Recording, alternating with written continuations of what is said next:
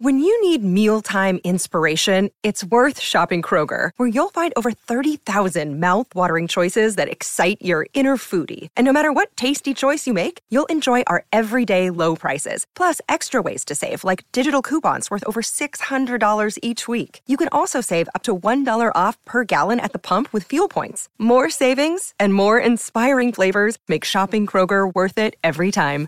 Kroger, fresh for everyone. Fuel restrictions apply. The Hail Varsity Radio Saturday Morning Show. Strap yourselves in. Here are your hosts, Chris Schmidt. Y'all don't even know he was a virgin until he's 28, and now roll tide. And Mark Cranack. Time has come for someone to put his foot down. And that foot is me. Welcome to it, weekend editions here. It's Hail Varsity Radio. It's a road show tailgate Saturday morning. We are at the bar, the bar, 16th and P. Allie's already fired up, man. She has got the, uh, she's ready to tear down a goalpost. It is Nebraska, Oklahoma. Great to have you in. A uh, special edition here from the bar. We love Seth and Greg having us out. And I tell you what, Jake and Joe behind the bar, they are, they've been lifting all week to get those those taps poured down. And uh, things rock and roll here about 8 this morning. So get your red beers, get your bloodies, get your. And uh, hey, what, what specials we got going this morning? We're live here, Mr. Seth. What's our specials? Everything special is the word right here. All right. It is uh, Nebraska, Oklahoma. Here is what's on the docket. We are going to get a hold of Mark Cranack. We're streaming live, so you can watch us. Uh, should you choose ESPN Lincoln Facebook, ESPN Lincoln Twitter. Hail Varsity Radio Twitter, H at H Varsity Radio Twitter. And I'm wearing orange, uh, despite Sharpie and and Cranack and and everyone making fun of my uh, my half price golf shirt. It's in honor of what this game always stood for, the Orange Bowl. The winner between Nebraska and Oklahoma went to the Orange Bowl. So you got to rock a little uh, Miami Orange this morning as uh, we are here at the bar, 16th and P. Come see us. Excited uh, to be here. We'll be here after the ball game for Real Red Reaction. Uh, right after Nebraska, Oklahoma. Coming up at 8 o'clock, Brandon Vogel will be with us from HailVarsity.com and magazine. Our conversation with Sooner legend and proud dad of Casey Thompson, Charles Thompson, around 8.30. Uh, that is uh, what's going to happen uh, in the 8 o'clock hour. And then the Iron Horse, Gary Sharp, will be on site uh, this morning at 9 here at the bar, 16th and P. We welcome in Mark Cranack, Elijah Herbal. Fellas, what would it be with about without a little bit of inclement weather uh, for Nebraska, Oklahoma? Some thunderstorms, some lightning. I'm not sweet enough to melt, so it doesn't bother me but uh, it, it is uh, you know, cue up an old fashioned and let's go a little Don Draper here, nostalgia the word, and and Mark and Elijah. It's been one hell of a weird week, starting off with with what Sunday brought. And uh, what we have uh, in front of us, it's the Mickey Joseph era, as as we like to say, is set this year Big Mick energy. How are you? Good. How are you, sir? Good. Pop that on if you want. Not. You're not going to talk. He's just going to listen. Cranack, good to see you. You got your hat backwards. You're ready to work. Elijah, you just slept in the studio. It's okay. Good to see everyone this morning. Good to be with you as well, and it's good to I be. think you're uh, muted, Mark. What? I want to hear about Cranack and No, I just had the board screwed up. We're good, Mark. We're good. Keep Okay. talking. Yeah, yeah. Oh, you missed it. I said the most. I just- I said the smartest thing that's been said all morning. Um, Well, it's gone. It's now gone. what happened in gonna have to Ireland imagine. stays in Ireland. fair. very fair, very fair. So it's Oklahoma, Nebraska, Cranack. Uh, you got a smile on your face. I know my dad and Dino are looking down, and, and they're smiling as well. And they're probably still wagering on Oklahoma today. It's it's fun. It's a fun day, It- it- you know, and I, I, I'm I'm glad that it we moved on pretty quickly, right? I don't think Yes. today would have quite the same energy, fun vibe if Frost was still around. Let's be honest. Like the vibe around this place was, you know, it started to get pretty sad. It felt very much like a Riley 17, a Callahan 07.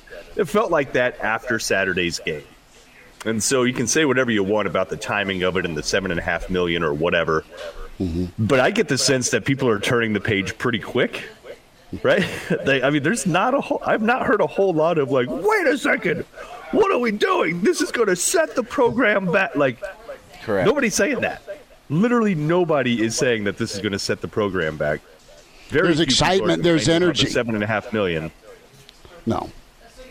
There's excitement. There's energy. It, there's a touch of sadness too because it didn't work out. But you can't sure. wallow or dwell. You, you move forward to your point, and you look at Nebraska with uh, the opportunity they have. And and the opportunity is to, to get better today, Elijah, to, to move forward and see if they can, dare I say, what was uttered by Barry Switzer back in 1987 shocked the world, right? Why not? Why not Nebraska today? Well, it, well, we can we can lay out why not, but you can have that that thought coming in. But you said the aspect of moving forward as a program, and that's kind of it. But it's moving in a completely different direction. That's what the uh, the interim head coach letting go of Scott Frost. It, it, allows you as a program to start moving in a different direction. I think that's why there's hope around Husker Nation today because you understand uh, whenever it, it, hasn't been a talent issue over the past couple years. You, you, can look at the, the talent of the defense this year and say, well, this that, that's a talent issue, but I still don't even think it's a talent issue. What, what it's been over the past couple years has been an issue with something in the culture that Scott Frost laid out at Nebraska. And now you move into the Mickey Joseph area and you get the chance as a program from team, coaching staff, athletic director, everyone to start moving in a different direction. And that's where the hope lies today. And that whenever you start moving in a different direction, if you can kick it off on the right foot, uh, just the potential for Nebraska. And we've lost Mark Kranak here this morning. Uh, pouring something, uh, probably coffee. Is, is what I'm thinking. Is uh, is absolutely what I'm thinking. Uh, numbers to get in this morning. If you're en route, can join us here on Hail Varsity Weekend Edition from the bar.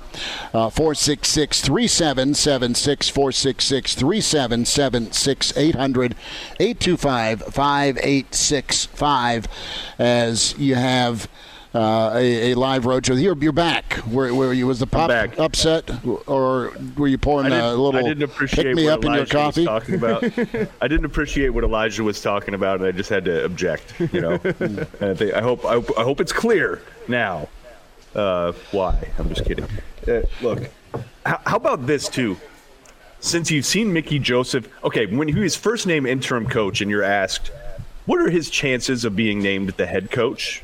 At that time, I was like four percent, maybe 5 After seeing his press conference, I'm like twenty. Okay, right? Like trending up. Right? Like you got to see what he does during the games, but the way he acquits himself, the things he talks about, the things he's actually doing. Like, how about this one? If you know nothing else about tackle football, this one is the one that really got me. You better tackle. that's ideal. Imagine that, right? Like I'm like, if, if you knew nothing about football, then you listen to this, you you would have to be sitting there being like, hold on, so they didn't like tackle? They didn't they didn't practice that? Why, the, the, why did they have 29 missed tackles through the first two games? Like, what the hell? Yeah. But it's like it's the equivalent of being like, yeah, we're gonna have basketball practice, but no shooting. We don't want anybody's wrists to get hurt.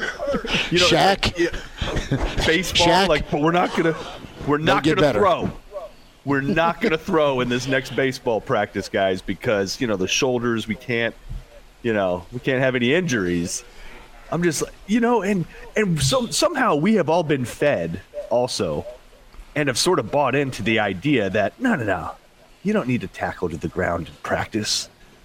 You don't need to practice tackling. Like, no, that's not what anybody does. The NFL doesn't do that. Nobody does that. Like, yeah, the NFL doesn't do it because these fools are paid like hundred trillion dollars to go ahead and make that tackle. right? First, first like round, seventh round, lose lose their job. They lose their one to fifty three yeah. if they can't go in and go do the job. And it's it's funny. Uh, it's a different era. I think we'll agree with that. That sure. from a contact standpoint, you aren't allowed to have as much contact. That said, Alabama's found a way to be good at tackling. Georgia's found a way to be good at tackling. Uh, f- for the most part, uh, you, you, you look at your core four or five programs. Clemson, right? They they either recruit better tacklers out of high school, or they're uh, really good at finding a way to to, to make it happen during uh, turning, during training camp. But no, there's this NFL model that's existed in the college level of uh, reps and practice and just first team, and that's who's getting the reps, and it it, it doesn't. Um, it doesn't help develop, right? How long have we bitched and moaned about the lines of scrimmage being off and on? It's not been a complementary offensive and defensive line for for years, and one side of the ball's going to build up because they're experienced, i.e., last year's super seniors. I mean, really solid, stout defense against the run, and that back end was pretty salty. Well, you, Hey, you we talked about that quite a bit ball. on this show, though. We No, I talked know, about but that I'm- quite a bit on this show leading into. I know we season. have, but I'm saying overall, it, it's got to start matching up to be in the conversation at least in the West. That's completely wide open this year, right? And and and beyond. And Mickey gets that. Mickey gets that. Mickey understands it. And uh, you know, day one Tuesday, it's let's have a scrimmage, fellas. And that's what he did, and that's how Nebraska's going to move forward. If nothing else, they'll be a better tackling team because of practice. If nothing else, they'll be a more physical team because of practice. And that physical toughness can also transition into mental toughness. And again, mental and physical issues are all part of the equation with one score losses. Well, Mark, before you jump in here, I just want to say, Schmidt, this kind of brings me back to, to our point made earlier in this week. I think it was Wednesday. We were talking about Mondays, kind of that depressed day where you think you're never going to win a game again. And then you get to Wednesday and you're you're starting You to talk buy in 'em a little bit. Friday, Yeah. you're like, wow, Nebraska could actually win this game. And now I wake up on Saturday morning and I go, man, with all this coach, uh, uh, all this talk of Mickey Joseph and the, a new interim head coach and the program moving a different direction, I've kind of forgotten how bad the lines of scrimmage have looked over the past couple weeks, and, and just like how bad at tackling this team has been, and just how not good at football this team has been. I'm kind of back to the point of like. Man, why have I been buying into the hype over the past couple days? Like, how is one week going to change all these things? And Mark, I want to get your take because you haven't been on the show. Because it's new. Yeah, how bad at football there. So here's the thing, though. Even even going back to last year, which I think you have to throw out just because of the, like, I, I don't, we can't talk about it anymore in terms of the close losses or whatever because such a different team. The the defense was so much more experienced. They were all like 80th year guys. They're you know they all all grandparents. Like those guys knew what was going yeah. on. Yeah. So you throw that out, but yet and still, for all the hand wringing, barely lost to Northwestern. I mean, really, like points wise, not that far behind. Barely lost to Georgia Southern. In fact, if Nebraska had decided not to throw to the goal line, by the way, we could spend an entire show on that drive alone. You get the ball on the two with about nine minutes left against a team that hasn't stopped you at all on the ground. At all. Don't throw it once. I mean, like at all. Don't do not throw the ball once. The clock is your friend. Milk that thing. What- whatever. But that one was close, right? Uh, You know, for as frustrating as it was, Nebraska's not getting shelled. They're not getting blown out. They're getting, they're getting, they're giving up a lot of yards on the ground. Obviously, they're giving up a lot of yards in the air. Obviously, but they're, they're right there. They have been right there for like over a year. They are right there. So is it Mickey making the decision, for instance, if they were in that exact situation, just being like, "Hey, Whip, don't throw it at all. We are not stopping the clock. We are keeping it on the ground the whole time. We're going to chew the whole thing up until there's less than a minute left." Didn't didn't we all think that last? I mean, come on, didn't we all think like, "Oh God, you left them too much time"? So take the end. Did, didn't you guys think that last week Take the unders. at the end? I, I I was in a mad sprint for for post game, so I had YouTube TV going, watching and walking on the on the final drive, and then yeah, I mean, there's there's a part of me that I think on a couple of third and mediums on that death march, right? That they they did throw it. I'm not opposed to throwing it, but there just needed to be a little bit better milkage. You're to your point. from the Here- here's 35 other- to the goal line though. no With three I mean, and a half minutes left. no, that's that's yeah. You don't need to take a shot. You can keep grinding. the other part of it, the other part of it is this: How about you get a freaking defense that stops somebody? Right? I mean, how many third and tens did you uh, spill a drink over last week? I mean, it, it that that's it. That's I mean, okay, you scored, you took the lead. Shame on you. All right? and make a stop. Make a sack. Get a t- make get, catch the football if you have a chance to get a pick and end the game. Right? I'll I'll- I'll be interested. Uh, it'll be good to talk to Gary. When are we talking to Gary later? Nine-ish. About nine. Uh, I'll be interested. His his radio partner Damon, he talks to Mickey regularly because Mickey's recruiting his son. Let alone whatever relationship they'd had before, right? So gets a lot of insight from him, and he's dropping some hints. I just want to see if Gary agrees here. We could be looking at a schematic change for Nebraska today. We could be. It'd be ballsy. That'd be a ballsy move by Five the, by the five do two. The five two. No, one gap versus two. Okay. Mm-hmm. So they, they've been two gap. Because Better have Mickey said? If Mickey's- you're going to run a two gap. Well, M- Mickey, Mickey's been talking about gap integrity, and he's been talking mm-hmm. about playing fast, right? Yeah. Defensively, he said that like regularly. And when you look at how Nebraska got gashed last week, that was that was because of formation and assignments. I mean, you had safeties responsible for A and B gaps, dude. Like 12 yards away.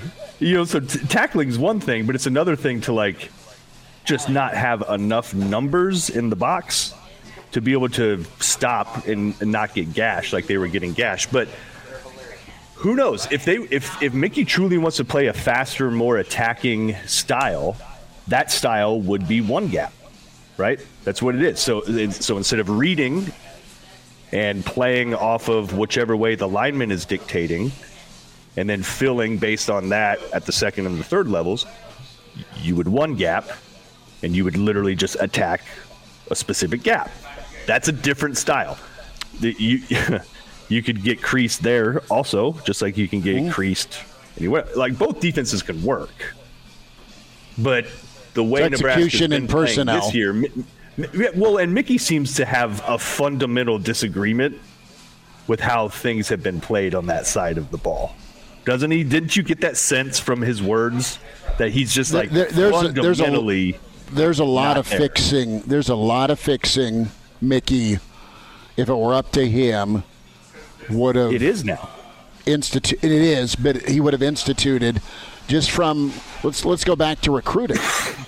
I mean, more and more things are coming out of the woodwork, recruiting wise, practice wise, all those types of day to day things with the football program, and I mean, there's there's a there's a doggedness, a relentlessness, the grind that Trev talked about and wants that he has that Mickey is going to bring to the day to day. To your point about schematic, as Allie's with us, she says hello, and uh, you know it's it's it, it's new, it's different, and it could be good. But again, it's a week. It's a week to figure it out. It's a week to uh, institute it and then get better from it. If you're going to make changes, what's it going to look like today? Well, and, and I don't know. You you mentioned the fact that you only have a week to get things changed around. That's why I wonder if it's going to be less of a true schematic shift from the two gap to a one gap to. I mean, if you go back and watch the film against Kent State,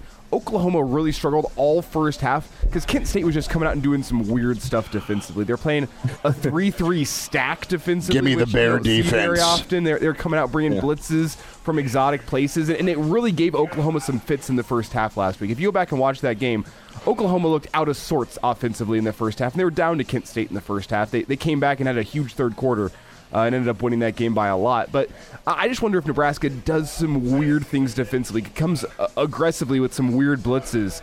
Uh, they they show some things that they haven't shown on film all season long. Just try to confuse this Oklahoma team because that's what Kent State did last week, and it kept them in that game for the entire first half. Whenever you can look at those two teams and you can go, Oklahoma is far more talented than Kent State.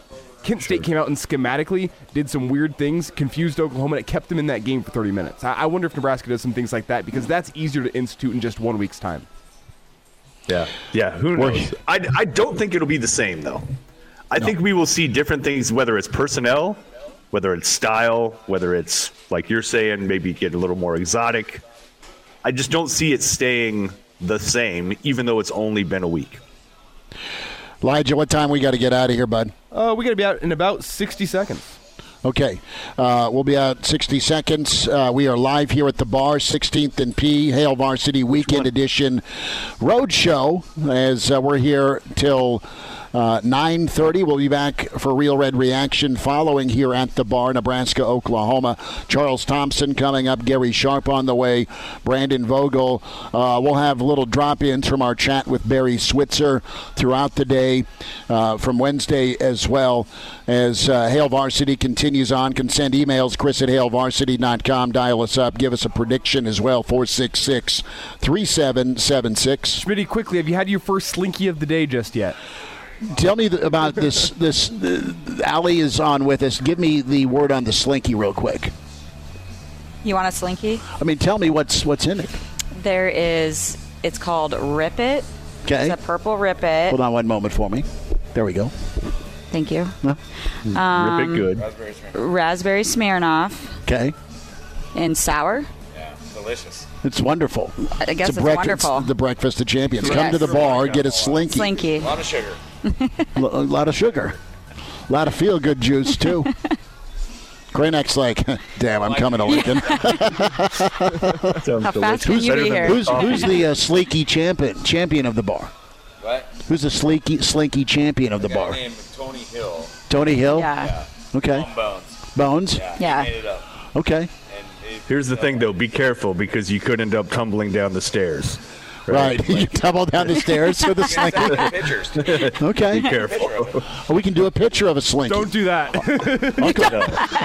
Uncle, Uncle Donkey's on his way. We're going to buy Uncle Donkey a, a slinky. That'll be good. Uncle Andy's on his way too.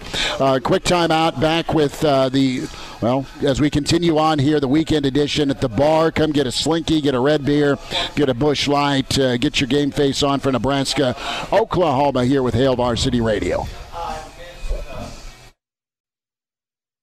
Each year, approximately 5,000 children are diagnosed with brain cancer.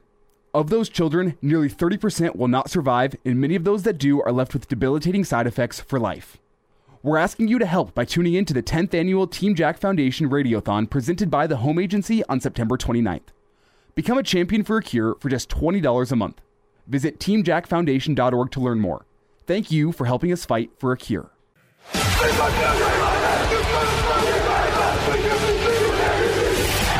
With Hail Varsity Radio with Chris Schmidt and Mark Kranek.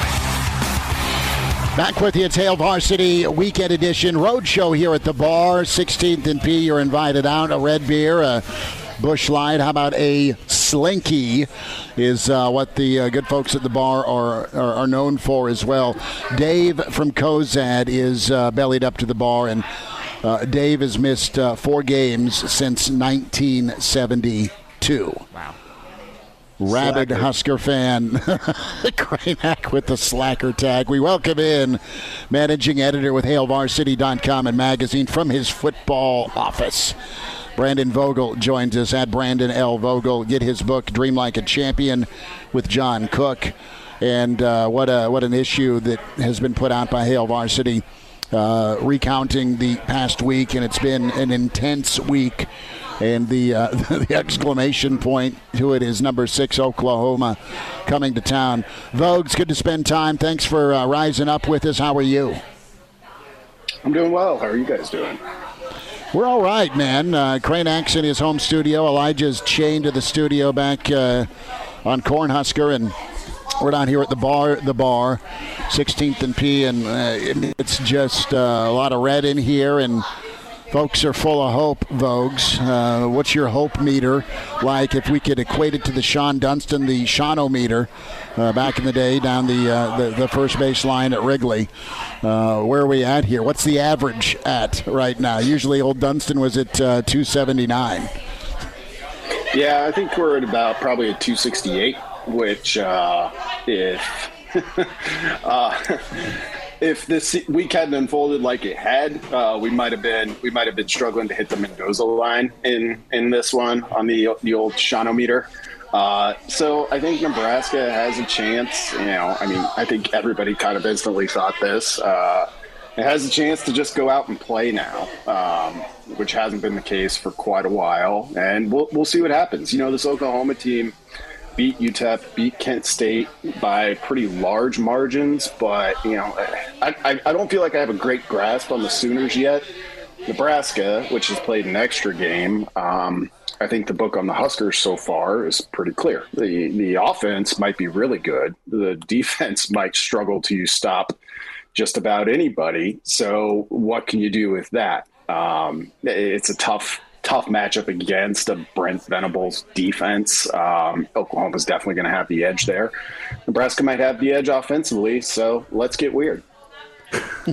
Brandon Vogel is with us on Hail Varsity Radio, and Brandon, we've had a, you know, it's it's been what six days since the announcement. It feels like a long time ago. Ha- have you been surprised at all, or is this kind of uh, is this par for the course that Nebraska fans at large appear to have just flat out accepted the decision and moved on really, really quickly? Yeah, uh, not totally surprised. I, I think with it with it coming early, you know, it, it, really felt like kind of a final blow that that loss to Georgia Southern. The fact that it was yet another uh, close loss for Nebraska. I mean. I probably held out uh, as long as anyone, and I would do the same if it were Kansas State or UConn or whoever. Of like, you know, these things eventually flip unless there happens to be just uh, a kind of a, a mysterious kill switch there that says no, it's, it's they're they, they're not flipping for a reason. Sorry, Mark, you had a point. Go ahead. Oh no, sorry, I was let I was. He's letting, informing uh, me that he had one more, so I wasn't going to jump in. We were going to sound like idiots, you know. Gotcha. This whole it's this whole private language. We, we need to do on. like some sort of third base signal, like tug on your Yeah. ear or go like Indi- this indicator. across your chest if you got one more. Yeah, and for I'll make- folks I'll make- listening on the radio, we're on this quad box on video, and that's how we're communicating like that. I'll make some sideline cards for next week. Can you do that? Really? Well, it's a bye week. Um, Just maybe. hold I up mean, a box of cereal or something. I mean, yeah, this is this. I need four yeah. different Chili Pepper cover albums. Please go now. look, hey, and let look. Let's um, let's set aside all the things that are coming out lately about you know Frost never attended a meeting. Frost never showed up to practice. He may might not have even even worn pants on the way to practice. Like, you know, it's it's kind of Frost was golfing. yeah, it's gotten a little out of hand, right? Look, it, I'm, I'm sure there's some truth to it. To maybe he was not a prompt guy. Maybe he missed uh, whatever. Um, but I think you, you take that stuff aside. Do you think it's if you were to pick one thing? Do you think it's maybe game management? Like just that alone, being the head coach and saying, for instance, against Georgia Southern last uh, last weekend, like you get the ball with nine minutes left, you're on the two. They haven't stopped you on the ground at all all night. Period. They just haven't. Like, w- wouldn't you think that a, a good game manager, head coach would be like, we are keeping it on the ground until they stop us? Because they literally didn't all night. You go back and look at that drive chart, and it's like, why the hell did you throw at all and not milk as much clock as possible to not leave them like if you were to pick a couple things would you put game management in that top two to three reasons of why scott frost is no longer here Yeah, I think so, and I think um, I think it folds into a couple other uh, trends uh, that that go along with that. I don't know that Nebraska always had its best foot forward on the game management side of it because through this entire span, you know, we we hear about. Um, lately Frost was talking about how he's learned about being in the Big Ten, et cetera, et cetera. They, it never seemed to me that Nebraska was humbled by the last how the last four years went. And if you haven't, like, we can make fun of Iowa all day long. Um, it's kind of humble to punt all the time and just be like, well, we'll put our defense out there. It's our best foot forward anyway. Uh, we're not we're gonna get blown up for it on Twitter. but we don't care about that because we're trying to win a football game. Uh, there always just seemed to be such confidence in their ability to move the ball, their ability to mount another drive. I mean, it's it's the onside kick again from Northwestern. Not that we need to pull that back up, but it's just like you don't need to. Like if you feel like you got the better team at that point, kick it deep and play defense. Um, so there was there was that piece of it, and then you know I was when Trev Alberts spoke last Sunday, talking about being process oriented. That's long been something I have kind of identified as think is an issue with Nebraska, and I think that folds into good game management too. You got to do this stuff for the sake of being good at it. Um, and if you don't have that approach, then you're out there, you're just playing the games, and it's tough to win consistently that way. Brandon Vogel is with us here, a Saturday pregame edition of Hail Varsity Radio. And guys, for what it's worth, I, I made us a little impromptu sideline card uh, that we can use. That's good. If you're not seeing it on, uh, if you're not, if you're on the It- it radio says, listening, to this, "Shut up, looking at the Mark." video, it's Schmidt, go to the bar, that- go away. it's a card that literally says "Me next."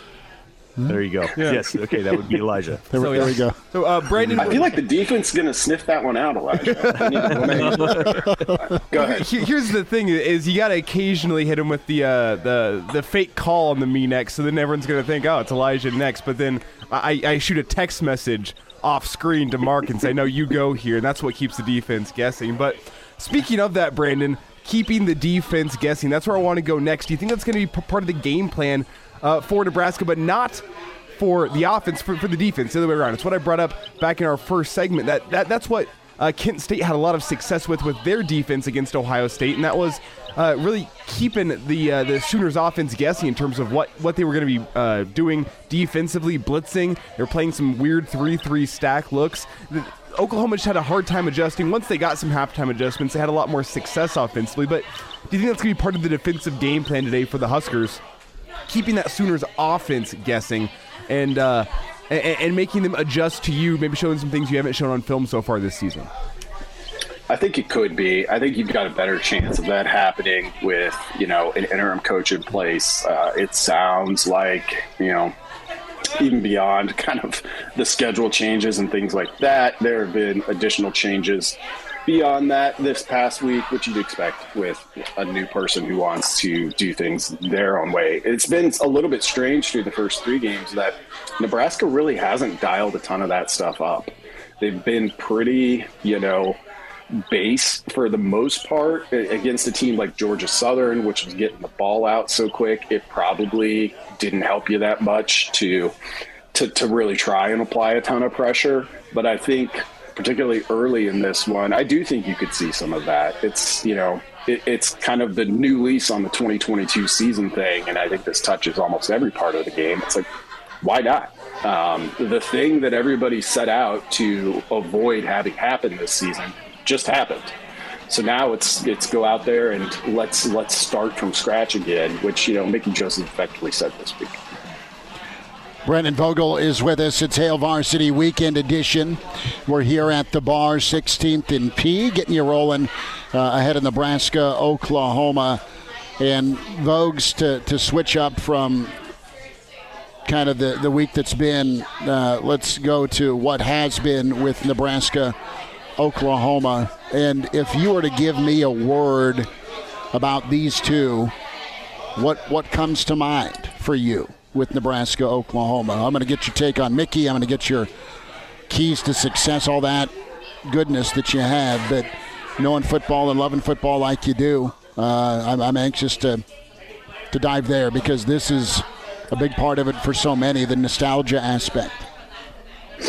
Yeah, if I had to describe it, and you know, talking about the history of Nebraska and Oklahoma, I would I would use the word singular um, because it, it has always stood out in the kind of rival rivalry lore of college football as being one that was primarily based on stakes. Um, the stakes between Nebraska and Oklahoma for decades and decades and decades were as big as you could get.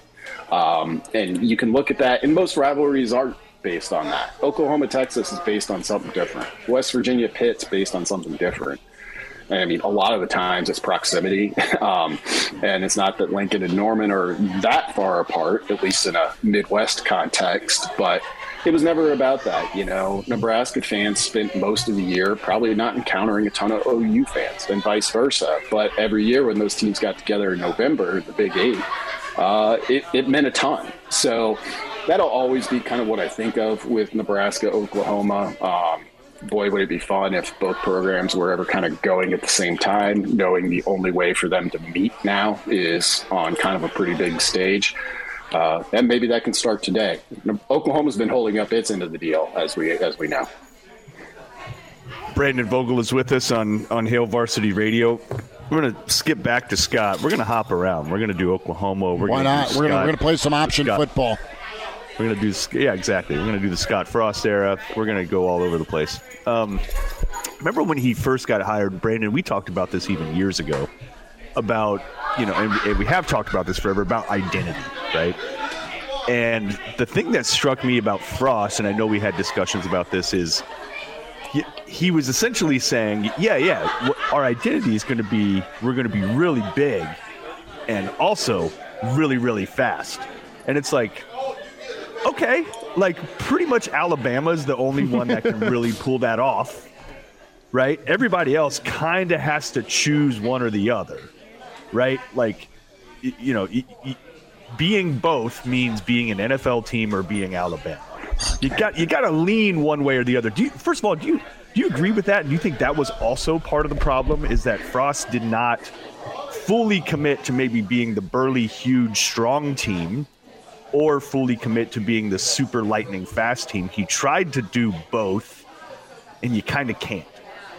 Yeah, I, I, I think that's there's there's something real there. It's really hard to do both. Like maybe Georgia has joined joined the There you go. Alabama Yep. level at this point. I mean, those two teams, and but you look at it, and even like in Ohio State, um, which we see, you know, every year, and a program we know pretty well in the Big Ten, uh, they don't look like Alabama, Georgia. Um, so I, I would agree. It's really hard to do both. I think looking at Nebraska, where it traditionally falls in recruiting, et cetera, it's not that if you went all in on speed and that was going to be your identity, like maybe you could be the Big Ten curveball and, and try and do it that way. But I think you're so much more set up to go with the the big approach. Um, and you just look at the teams, not even just in the Big Ten, but around Nebraska right now, K State, what Iowa State's done, how they do it. And there's kind of a clear brand of football there that I think you can say, okay, this probably works if you're in a place like Lincoln, Nebraska. Brandon Vogel with us here on a Saturday morning edition, Hail Varsity Radio, and Schmitty has made a wardrobe change, a wardrobe change. Excuse me. What? What are we? Uh, Beat Oklahoma the hat. Where'd you get that, Schmitty? Tell, tell us the story. A listener came by, Andy handed it off and says, You need some red on today. And for years, and I love the pictures, right? Back to the nostalgia. Uh, for big games, Switzer would have a hat on that would say beat OU, or she would say beat Texas or beat beat Nebraska. His final game against Nebraska in '88, uh, seven to three monsoon down in Norman. It turned out to be Barry's final game uh, against Nebraska, and then he wrapped up uh, against Clemson in the Citrus Bowl. But he had, I mean, he was smoking heaters in a rainstorm on the sideline. Uh, in, in a tight, tight ball game, uh, Nebraska busted Charles Thompson's leg and, and held on. And Nebraska never really won in Norman, right? They just it was a couple, three times in the Osborne Osborne era, but this is a, flip back to that, and it's beat beat Oklahoma, right? Beat OU. So uh, yeah, I was directed by a loyal listener to put some red on for for Nebraska, Oklahoma. But I love the all those old hats uh, that, that say you know beat Texas or the. The, the hat that Switzer still has that says beat Nebraska. I don't think he's wearing it today, but yeah, so I, I will wear this for this segment before we get the Charles Thompson And, and, later. and Schmitty, real fast, I want to get your take. College football hasn't been the same ever since they banned coaches from ripping heaters on the sideline, right? well, I mean, it was it was dicey. Uh, I mean, think about the AstroTurf back then, Vogues and Cranac. I mean, uh, someone spills a flask, and there you go. I mean, it could be could could be all over. Could be all over. But your your your play card your play card said you next, Elijah. So without further ado. But yeah, I'm, I'm renting, I'm borrowing this hat right now. Yeah, and, and Brandon, I just want to get to, to what is on the line in this game here today for Nebraska. I mean, it, it felt seven days ago after the loss to Georgia Southern like this game was just going to be chalked up as a loss and Husker Nation really wasn't going to care because you, you saw the writing on the wall for Frost. But now that that change has been made, I mean, what, what's a win today for Husker fans in a big game against Oklahoma, an Oklahoma team that really hasn't faced much adversity all season long? Yeah, um, I mean that that Kent State game was a little uncomfortable in the first half, but OU took charge of it over kind of the next its next like five or six drives, I think. Um, you know, I think simply, and I know like we don't want to talk about moral victories, et cetera, et cetera, but I think simply just playing well. This Oklahoma team, you know, I, I said earlier, I don't know if I, I don't feel like I have a great grasp on them but it's probably the second best team left on Nebraska's schedule after Michigan. So can you go out? You know, you're at home. Uh, you've got all the circumstances of whatever this week was internally. Uh, can you just go out and play well? Because if you can go out and play well, and even if you know you don't come out on top necessarily, you go into a bye week with knowing you'll have a little bit more time to get settled with the new things, the new elements of this, and then you've got eight games left to go out and kind of try and make a move. I mean, it's going to be tough, tough sledding if you're one and three going into those last eight games, but it's not undoable. I think for Nebraska to to have some positive momentum by the time we get to the end of November. Brandon Vogel's with us on Hail Varsity. Vogues, uh, some thoughts here. It sounds like Vokolek is going to give it a go. It sounds like Henrich is going to give it a go. The line just jumped up about a half point to 11. Uh, I think uh, Teddy is very questionable, not just for today, but maybe for the rest of the season. Don't know if that's a Kevin Williams call at left tackle. He's who went in towards the end of last year. But assess these uh, additions and the big subtraction here for Nebraska here. Uh, we all loved what we saw from Vokolek against Northwestern. I mean, there's a big time comfort level. Got to go to your tight end, right? Third and eight, find the tight end. Uh, you know, up the seam, find the tight end. It's it's a major weapon and it's a huge weapon in this Whipple offense with other guys spreading the field about. But um, what, what's an expectation for you for Vokolek and even Henrich today uh, if they do come back? I mean, they're, they're not going to. If they can't be effective, they're not going to be on the field long. Yeah, I, I, think of those, you know, having Vokolek back and having him back somewhere close to what we saw against Northwestern is a pretty big deal. Um, you've got, you start to look at it, I think, uh, well, Trey Palmer, Trey Palmer has played well. I've been really impressed with Marcus Washington. Um, and you add Vokolek to that mix. Garcia Castaneda showed against Northwestern he can hurt you. You've got a pretty good complement of pass catchers all of a sudden. And for Nebraska, you know, with that defense, with what we've seen so far, 500 plus yards or 600 plus yards, um, you know, it, both of these teams can go really fast. Oklahoma runs a play about every 21 seconds. I think they're in top 15 nationally. Nebraska's at like 20th at like 22 seconds. Can Nebraska go slow? And and that's something that UTEP and Kent State were able to do um, a little bit was just go on some long drives. Can Nebraska do that? Because we've seen them be pretty explosive. So I think Vokolek only ups the potential of that for, for a little bit. Henrich did not have a good outing uh, against Northwestern, and I think he's too good of a player for that to kind of remain the case. So if he's back and able to go, just the experience level he brings, I mean, Ernest Hausmann's going to be a, a, really good player. He's still a young player, um, and Henrich at least allows you to address that to a degree. Brandon Vogel with us here on a Saturday morning edition of Hail Varsity Radio. And Brandon, I want to get your take on a Vegas prop relating to that Husker offense. The line today is set at 139 and a half rushing yards for Nebraska in a game that could be towards the end about keeping Oklahoma's offense off the field. How does 139 rushing yards strike you? Is that too high, too low? What, what do you think the Husker rushing attack looks like today? Um, I would probably take the under on that, though I would say if Nebraska is going to have a shot to win this game in the fourth quarter or even win it, it's probably going to have to be over. So if you feel like the Huskers can win this outright, uh, maybe there's your parlay. You take take Nebraska on the money line plus the over on that, and uh, you'll get some pretty good odds. Um, but I, I would trend towards under. I just, you know, Oklahoma has has a pretty solid defensive line. They're a team that's in has been in backfields quite a bit uh, through the first two games. Solid linebacker core. I just I, I have too much respect, I think, for Venables' defense to immediately take the over. But Anthony Grant has looked pretty special through through two games and or through three three games, and spelling him with Ajay Allen has been pretty productive too. So it's a it's a it's a solid number, which is those guys in Vegas uh, tend to do pretty often. Yep, and just just so folks know, uh, so far this year, Oklahoma against again not great opponents necessarily, but they're giving up an average of 96 yards per game, average of 2.3 per carry. So there you go.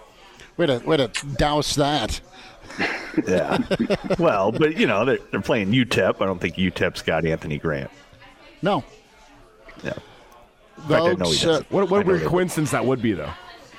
Yeah, it really would be. Also illegal. Hey, uh, real quick, Brandon, too. Um, the the percentage chance you gave Mickey Joseph to become the next head coach before his press conference, the percentage chance you give him after the press conference, is it the same or did it change?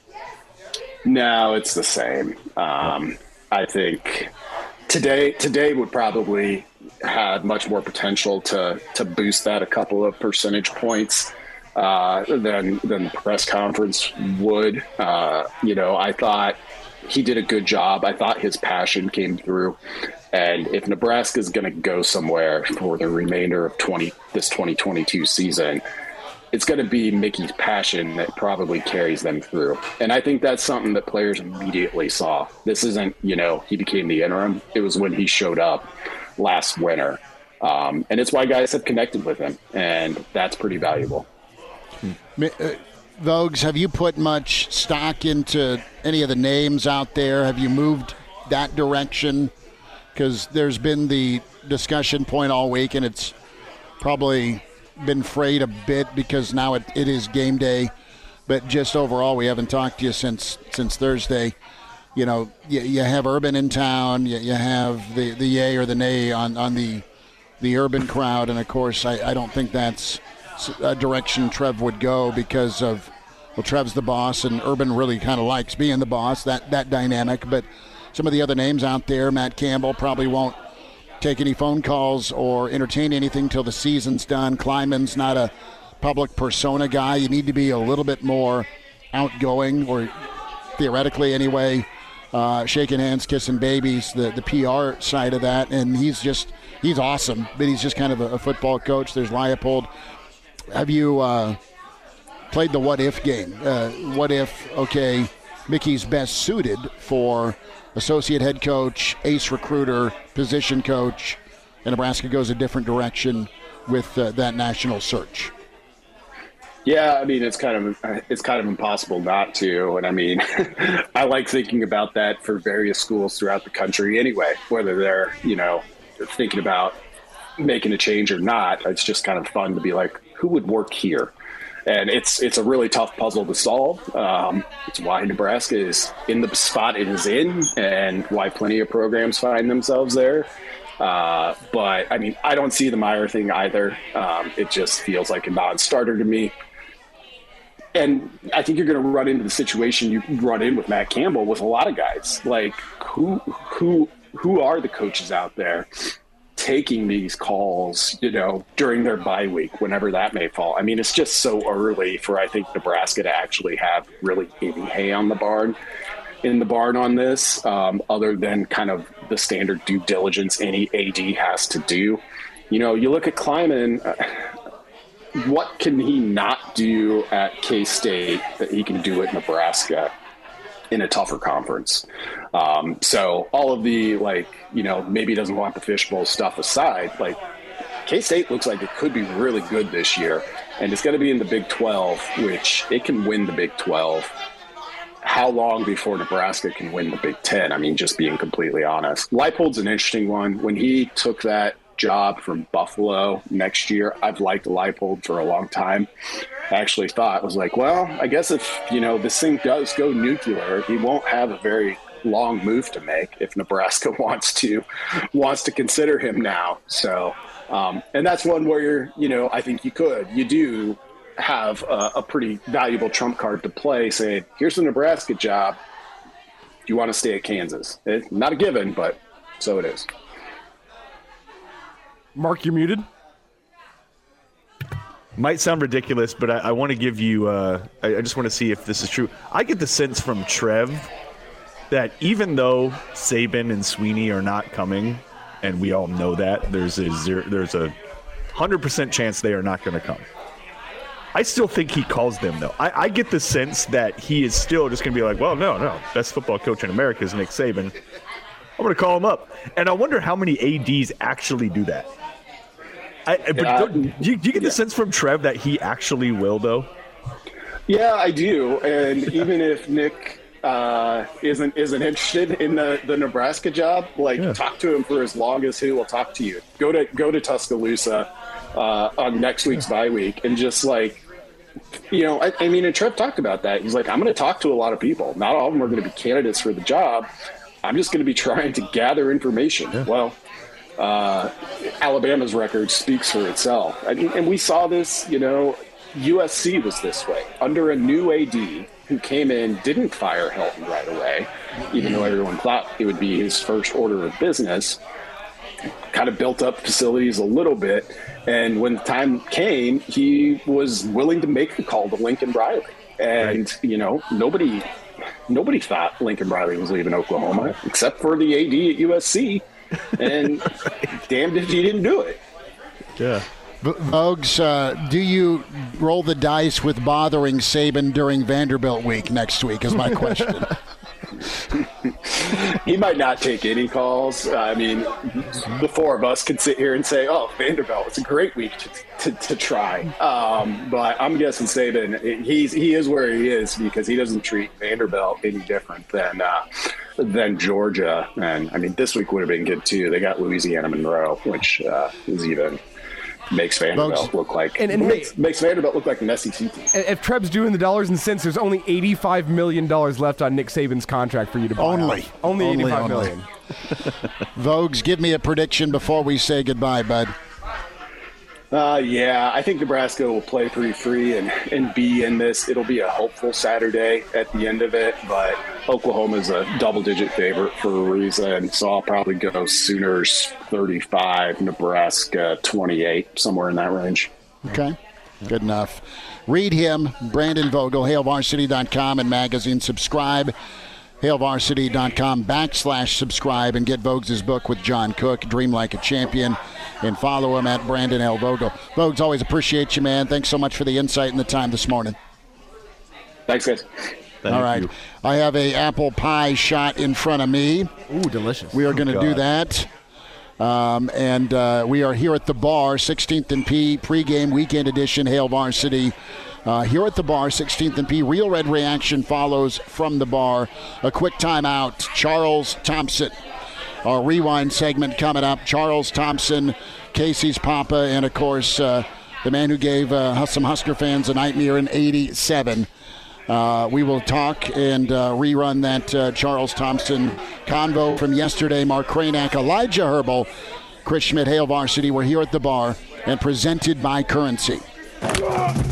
Pardon the interruption, but I'd like to save you some money. I'm Brandon Vogel, managing editor of Hail Varsity, and I wanted to offer listeners of this podcast $10 off the price of an annual subscription. That means that you can get everything we produce 10 issues of our monthly magazine, our annual football yearbook, and all the premium content we produce at hailvarsity.com. Just go to hailvarsity.com slash subscribe and enter the promo code GBR for $10 off a full year of Hail Varsity. That's hailvarsity.com slash subscribe, promo code GBR. Early to rise with Hail Varsity Radio, the voice of Husker Nation. Here's Chris Schmidt and Mark Cranack.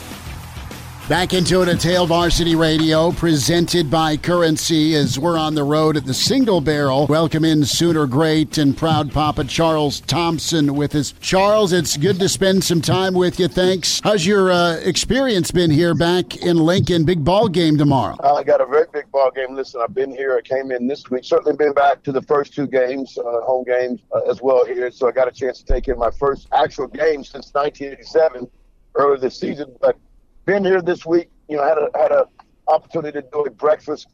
Uh, I think it was a big red breakfast club uh, Mm-hmm. yesterday morning with with uh, my fellow foe and now friend Steve Taylor. uh, we both were the speakers there. It's kind of ironic. 35 years ago, we were battling, and I'll tell you the unique thing about that is, Chris, is you know I got a chance. Listen, the game itself for me was one of the most memorable games that I played in my entire uh, career, college career, other than winning the NEI National Championship, which I later went on to do that was probably perhaps the biggest game. And it was interesting to visiting and hearing and t- listen to Steve talk about it, the other side of it, and to hear the disappointment and the hurt and how it has affected him as a person, changed him, he said. So I thought it was c- kind of neat, but it's great being back here. Had an opportunity, like I said, play some golf with some fellow Nebraskans yesterday, and they're going out do the same today. But it's been certainly a build up. You know, it's good at least for this week and leading up to pregame. Everyone around the country will get a, a, a revisit of the great OU Nebraska rivalry, which is something that I grew up on. Charles Thompson's with us, Hail Varsity Radio. It, it means so much to so many in both states because it was for the Big Eight. It was for the Orange Bowl. It was for a crack at a national championship, Charles. So I got to ask you about the rubber match. How's that gone? You got Steve. Steve got you, and now you're settling it on the golf course. How did yesterday go? Well, it's two to one Nebraska. Then, if that be the case, Steve certainly got the best of me yesterday. Uh, certainly, certainly, why, certainly why I'm going back today uh, to try to even the score up. But no, it's just been great fun and playing at a new golf course. And I mean, it's always, always, you know, tough to go to a new golf course. And I'm borrowing some of Steve's clubs. I didn't bring my own clubs. so to, yesterday, I kind of used it as a let me feel this kind of deal out. But uh, we'll see what happens. They know Steve's a uh, you know good player. I had fun with the guys we played with, but more than anything, it, it was just about going out and having fun and relaxing and just just just getting ready for what I think will be an exciting Saturday. Charles Thompson, few minutes with us, Hail Varsity Radio. Charles, I want to go back to 87 and uh, Jamelle had won a title. You came in. Talk to me about Coach Switzer, how he motivated, but also how he got you ready. You're, you're a tremendous quarterback. You were a sought after quarterback. So, uh, but it, it's one thing to, to be able to do it in high school and then now you're thrust forward number one versus number two game of the century part two right how were, how did you get prepped for that moment Chris, listen, I, I was a very confident player. Uh, you know, probably overly confident, but that's part of what it takes. Mm-hmm. I, I remember as a true freshman, I walked in there and we were spinning about, and they used to have the the, the, the, the, young guys come in a couple weeks before the veterans. And then Jamelle Holieway comes in, and I'm around the quarterbacks. And after about two weeks of practicing, right next to Jamelle Holieway, I walked into Coach Don and my quarterback coach and the OC at the time's office, and I said, I think I'm better than Jamelle right now. I want a chance to beat him out starting quarterback. As a true freshman coming out, he, remember him telling me, hey, hold, hold your horses. There'll be your time. But you got to have a tremendous amount of confidence. Listen, when we went into that week, you, if you remember, Chris, all year Oklahoma had been rated number one, even preseason. Nebraska number two. My first start happened uh, the week before against Missouri at home, and we were expected to blow them out, and I struggled, and the team struggled. We barely won 17-14. So the entire country had Nebraska tabbed to win the game, and even switched us from number one to number two and moved Nebraska to number one. that was a, that was all the motivation I know I needed, our team needed, and Coach Switzer needed to use to fuel that. He told me all week long, people think you're not as good as Steve Taylor. They don't think you can go in there and, and lead this team to victory. Show everyone why we, we, we got you out of Lawton, Oklahoma, and why you're the talented quarterback that you think you are. Go in there and shock the nation. I'll never forget on Thursday evening, we got done at our practice. And towards the end of practice, Switzer came into the huddle and he looked right now and he said right there on that field, Charles Thompson, if you play like you practice all week, you're going to shock the nation on Saturday. And that's really what I was focused on doing. I, I'd grown up watching this rivalry since the age of six. It it had personal uh, uh, value to me, and it was personal because I knew that everyone around the country uh, was doubting that I, as a 19 year old kid, a redshirt freshman, could lead the Sooners in that awesome environment to victory. So it was certainly a personal uh, a, weekend for me in a personal game, and I was just focused on doing what I needed to do to help the team win. Charles Thompson's with us, Hail Varsity Radio. Charles, let's talk about Mickey, uh, his opportunity right now, and and how uh, his voice can can help tomorrow with Nebraska. And and spend a second too, if you don't mind, about your relationship because you hosted Mickey, didn't you, on his recruiting trip to Oklahoma? Yeah, I met Mickey back. I don't think it was '88 or '89 when he was coming out, and uh, I will never forget when Coach Don and, and Switzer brought me in and said, "We're looking at this kid out of Louisiana, and we want to post him in this weekend. Will you help show him around?" And I thought, "Sure." And I'm, you know, I'm very confident, and I'm looking, and as I'm looking at Mickey's film, I'm becoming overly impressed with him. And I looked at Coach. I said, "So you guys want to bring this guy in?" Like I was that impressed with his talents and what he was able to do out of Louisiana. Um, and we met then on that visit. And listen, Mickey um, obviously went on to play at Nebraska. Um, he coached uh, uh, uh in in Oklahoma at Langston University and UCO. So I've, I've, had a chance to communicate with him. He was at um, Langston when my oldest son was coming out, and you know, believe it or not, Mickey, you know, my, my, my oldest son Kendall laughed about it because Mickey almost had him considering Langston University when he had a, about, you know, uh, a, a, a, two dozen of, of D1 offers there. Uh, but that's just what Mickey is. He's very personable. He played a big role uh, in, in, you know, Casey being here at Nebraska now. Uh, he's a guy that I really, really trust. I think he's a trustworthy guy. If you look around and people who you ask about Mickey Joseph, you, they'll tell you, guy is as solid and as as honest as can be. He tells it like it is. He doesn't pull any punches. And I'll tell you this, Chris. I often have thought about this. I know, and I look around, and I know there will be a lot of people that will say, "Let's go out to some big name." It's not about big names. It's about the. It's about being able to recruit the top level type of talent. And how you do that is people have to feel comfortable uh, and believe in the head coach. I, I, I would I would say Nebraska. Don't know how the rest of the year would go, but I would say they would be crazy not to consider Mickey as a potential full time guy. I, I think very highly. I think, and here's why mostly. I think he'll be able to go out and recruit the Jimmys and Joes that's needed to win, to execute the X's and O's. I think that that's one thing that I know Mickey's strength is.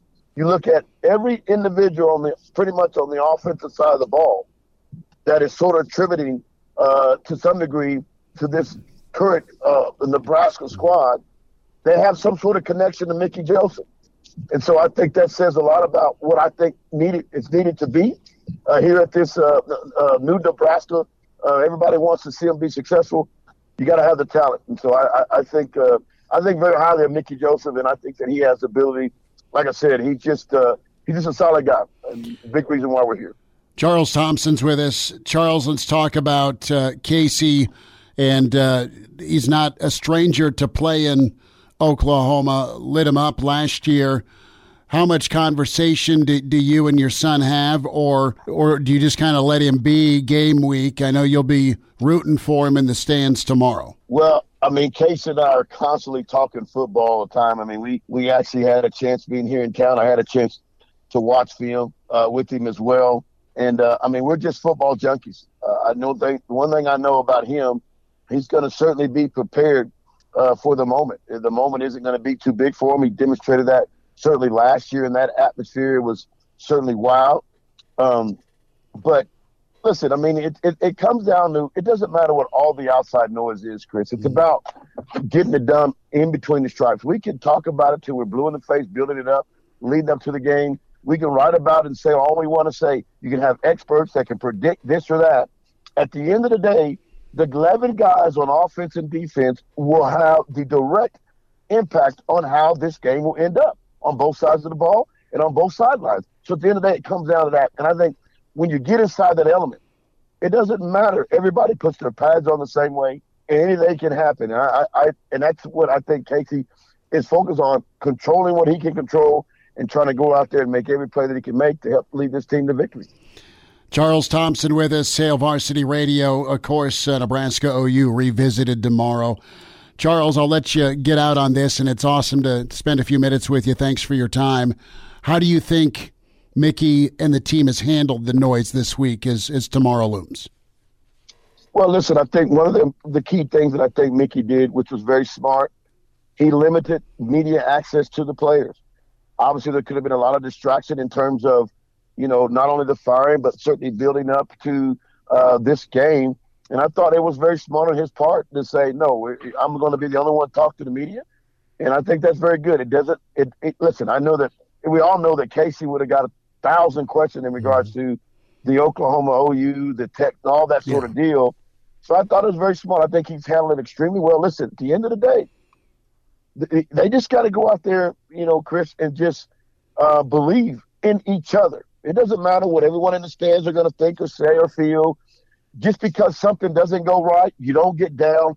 It's one thing that I, as a as a former player, I really get frustrated uh, with with fans that just are fair weather fans. When the minutes one thing goes wrong, it's complete doom and gloom. And I realize, listen, we all get. No one likes losing. Mm-hmm. You know what I'm saying? Everyone likes winning. We want to be a part of winning programs, want to be a part of winning everything. But at the end of the day, it's about to support. Uh, listen, these kids are out there doing the very best they can. I think it's key to me that as Nebraska, what I like most about Nebraska that got us here. When I looked last year at a three and eighteen, the last game of the year, I think they were playing Iowa. It's a mm-hmm. night game. Casey and I looked at the stands. We saw a packed house, and they were rocking the house and having fun and that's what it's going to take.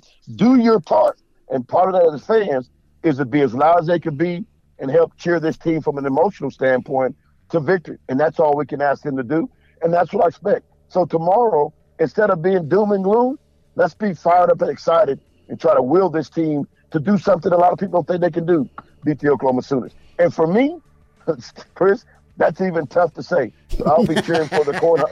I'll be cheering for the Cornhuskers at number eleven uh, 100%. Charles Thompson. Charles, we'll see you tomorrow. Thanks for a few minutes today. All right. Thank you, Chris. When you think of Union Omaha, what comes to mind?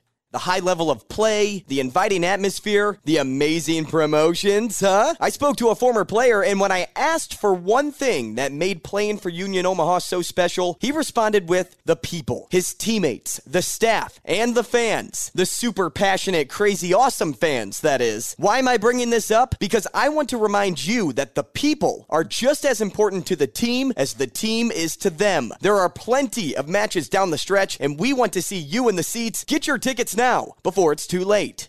Glad to have you back. Yes, sir. You heard me right. Here are the guys, Schmidt and Kranak. Well, Hector, here's the game plan. You're going to bring us two absolute martinis. You know how I like them straight up. And then precisely seven and one half minutes after that, you're going to bring us two more. Then two more after that every five minutes until one of us passes. The excellent strategy, sir.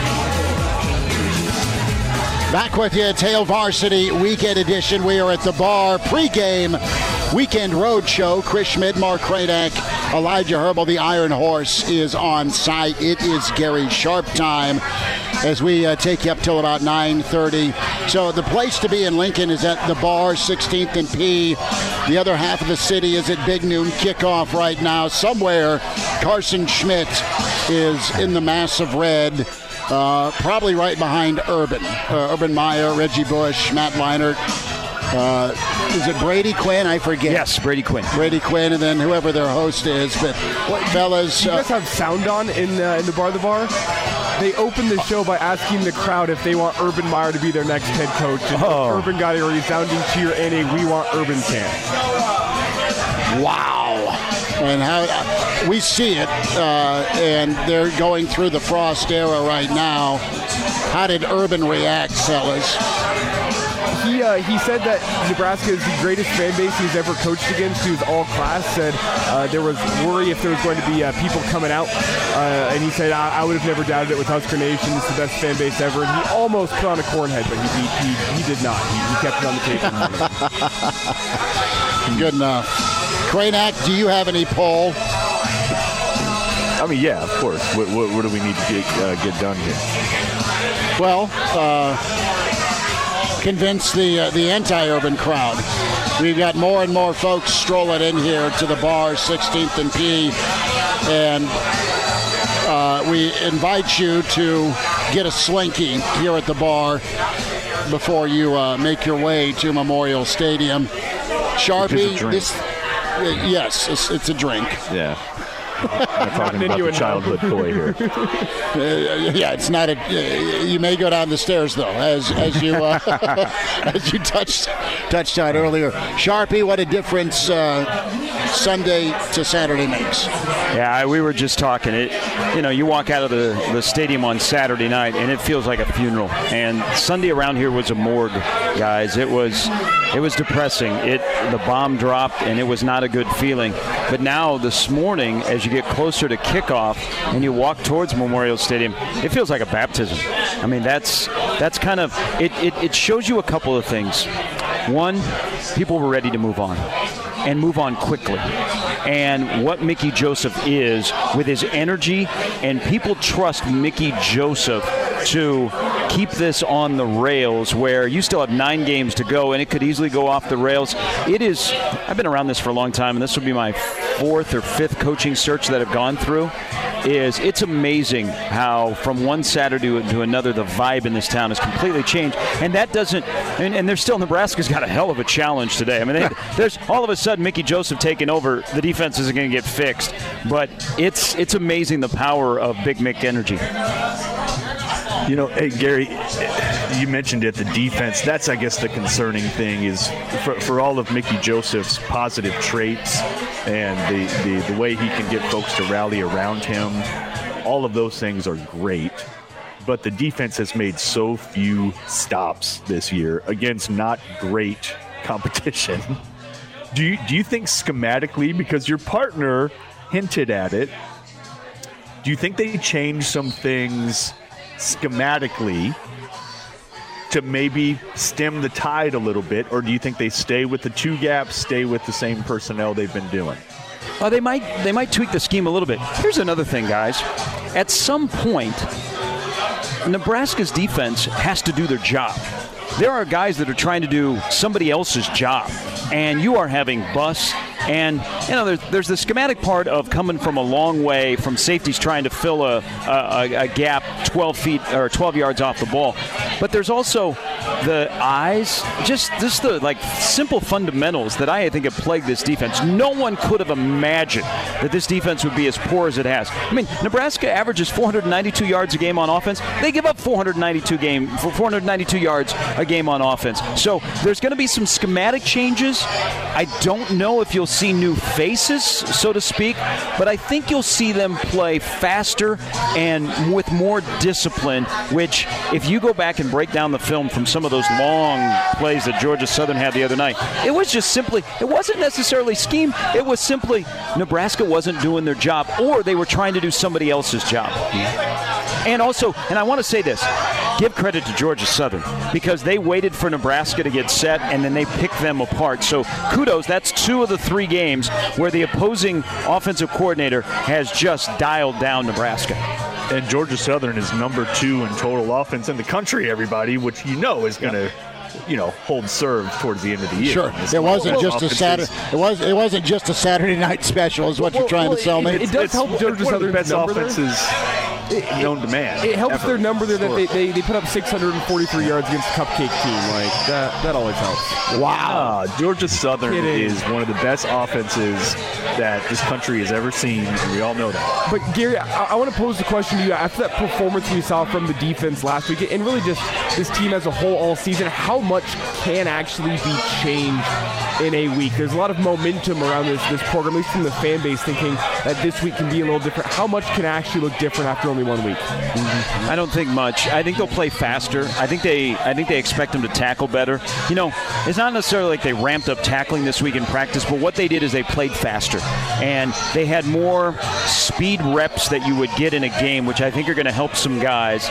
Um, but again, there's also the personnel part. I mean, who's coming up on the defensive line that's going to help? Who's coming up at safety? Who's coming up at cornerback? There's that the the uncertain thing is there's no really anybody that is on the horizon that's coming to bail you out. So what they have, and they basically have 15 to 16 guys on defense that they're going to have to ride with and hope that they come together and today come together sooner than later and i uh, sorry for the pun because they're going to face an offense that with an offensive coordinator that's going to do the same thing that clay helton and his staff did last week they're going to pick out the weaknesses in nebraska and they're going to try and exploit them until nebraska adjusts or nebraska plays better Gary Sharp with us here. We're at the bar, the bar, the bar, 16th and P pregame roadshow, weekend edition, Hail Varsity Radio, presented by Currency for all your equipment financing needs.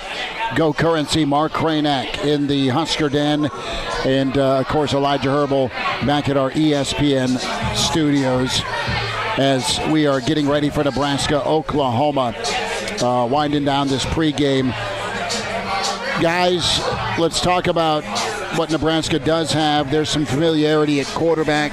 There's uh, history of success at quarterback against Oklahoma, and, and that is one Casey Thompson. What's what's the ask of Casey today and this offense? Because I think we we're all on that same wave- wavelength. If, if Nebraska is to keep it close or pull it off, it is going to be uh, a lot like Saturday night. It's going to be a lot of points. Well, Nebraska has to run the football. I think Nebraska has a, has to have a lot of plays today. They got to stay on the field. Uh, they've got to convert third downs, which they've been very good. It's just on the other end of it, they haven't been very good getting off the field on third down. They don't need Casey Thompson to be the best player on the field. What they need Casey Thompson to do today, because I think he's going to be under duress.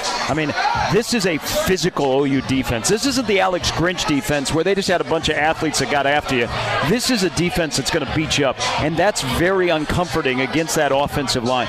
So what they need Casey Thompson to do is not to try and do too much. You know, there are times where Casey we've seen through three games, and I'm not I'm not picking apart Casey Thompson because if he's not playing the way he is, I mean Nebraska might be 0 and 3. Yeah. So, but what he needs to do today is not hold on to the ball and live for another down, not force things. If it's there, take it. If not, you know what? Live for the next down because against OU, they will make you pay for any mistake. And then also the other thing today with Casey Thompson, if he's going to throw the ball and it's going to be a 50-50 ball, Nebraska on both sides of the ball, guys, they got to win those battles. They didn't against Georgia Southern, but their wide receivers got to win 50-50 battles today. Gary Sharp is with us on Hail Varsity Radio as we get set for Nebraska and Oklahoma. Big noon kickoff uh, from Fox is down around Memorial Stadium set up. They're going to be talking to Brian Bosworth, Eric Crouch, all the personalities, all the legends um, are, are in the house for this one, of course. So, continuing on what we got to, what, what Nebraska needs to look for on offense, covered Casey Thompson, Anthony Grant, and Ajay Allen how prominently will they figure into today, considering it appears, Gary, that Scott Frost was the guy who was telling Whip, hey, run the ball, right? And they, and they were a little more diversified in the run game. Do you think with Frost now out of the picture that there's a risk that Nebraska will get too one handed and be maybe a little too pass heavy, and that plays right into Oklahoma's strengths, which is getting after the quarterback? You know, that's a fair question, Mark, because Scott's run concepts were really helping this offense, and you saw a little bit more motion, more of a, a jet sweep type of look. Um, I, I think what we don't know, and we may not know this until after the game, and some people talk, is now everybody has a focus on their job. People aren't trying to do other people's job or worrying about you're going to put your hand in the cookie jar so they can focus on. But Mark Whipple has to have a really, really good day. But I will tell you that I wouldn't be surprised, guys, if Mickey Joseph has more of a say in the play calling today. Um, I think that's going to happen. Um, he's going to. He, this is going to be Mark Whipple, but I think Mickey will will be pretty. and Has been involved in the offense and the game plan and adjustments. Here's what we're all waiting for, guys: is if Nebraska is able to stay in this game and and and and stretch this game out, what does it look like coming out of the locker room at halftime? OU has shown that, especially last week, they can make adjustments. What does Nebraska in a tight game at halftime? What do they look like with adjustments? That's what I'm curious to see. Along with, guys, what do you think? And this is open for all three of you. Mickey's first big decision, fourth and short, in OU territory, not chip shot field goal. Do you punt or do you go for it? He goes for it. He absolutely he absolutely goes for it because he's aggressive. Mickey Joseph is an aggressive coach, and you, you live with the consequences, and you live with the second guessing. But that's part of the pinata fest where, not to go back in time, but you're ticked about. If you're a Nebraska fan, you're ticked about two things. You're ticked about the onside, and you're ticked about punting on fourth and short in a shootout last weekend. Yep. It- it- we know Mick's, Mickey's identity. We know his reputation. He's an aggressive recruiter. He's uh, an aggressive position coach. Now he's got to keep that keep that sameness uh, and, and be an aggressive head coach as he wants to, to get that interim tag ripped off. Kranek, I think he goes for it when it comes to the big decision. Well, I, we'll see, right? We have we have nothing to base it off of off of right now. And w- when you are the head coach, those decisions come at you fast, right? And so you better have your philosophy locked in. You better have a good feel for the team locked in because you have 40 seconds to make the decision. Less than that, actually. You probably have about 14 seconds because the team that you know if you're deciding to punt or kick a field goal or, or whatever, got to get your personnel groupings right. They have to get on the field. You have to snap the ball. Yeah, it's a, it's a really quick thing that you have to do. That's probably one of the reasons why Frost struggled, is because he was so in the moment with play after play after play and designing those things that when it came time to make those decisions, it kind of caught him off guard. And it's all of a sudden, hey, Scott, what are we doing? Hey, Scott, what are we doing? Knowing that Mickey is not going to be coordinating anything today, maybe gives him that chance to, to kind of take that overall global look. Maybe that makes a difference. Because, guys, again, as we talked about all this, you, you just had, had a coach fired. Nebraska's still just losing by one score every time. Like, it's, it's just like, you know, it, it's not. It, Nebraska absolutely could have beat Georgia Southern last week if they just kept it on the ground and didn't throw to the goal line with four and a half minutes left. There was nobody stopping Nebraska's ground game last week. Nobody right? So maybe a Mickey Joseph says, "Hey, Whip, we're not throwing. we're going to milk this clock and not leave Georgia Southern any time to come back, right? Because they were not stopping anything on the ground. I guess that's your hope overall." Is that Mickey Joseph is just kind of keeping a level head and assessing the situation rather than assessing each individual play. Yep.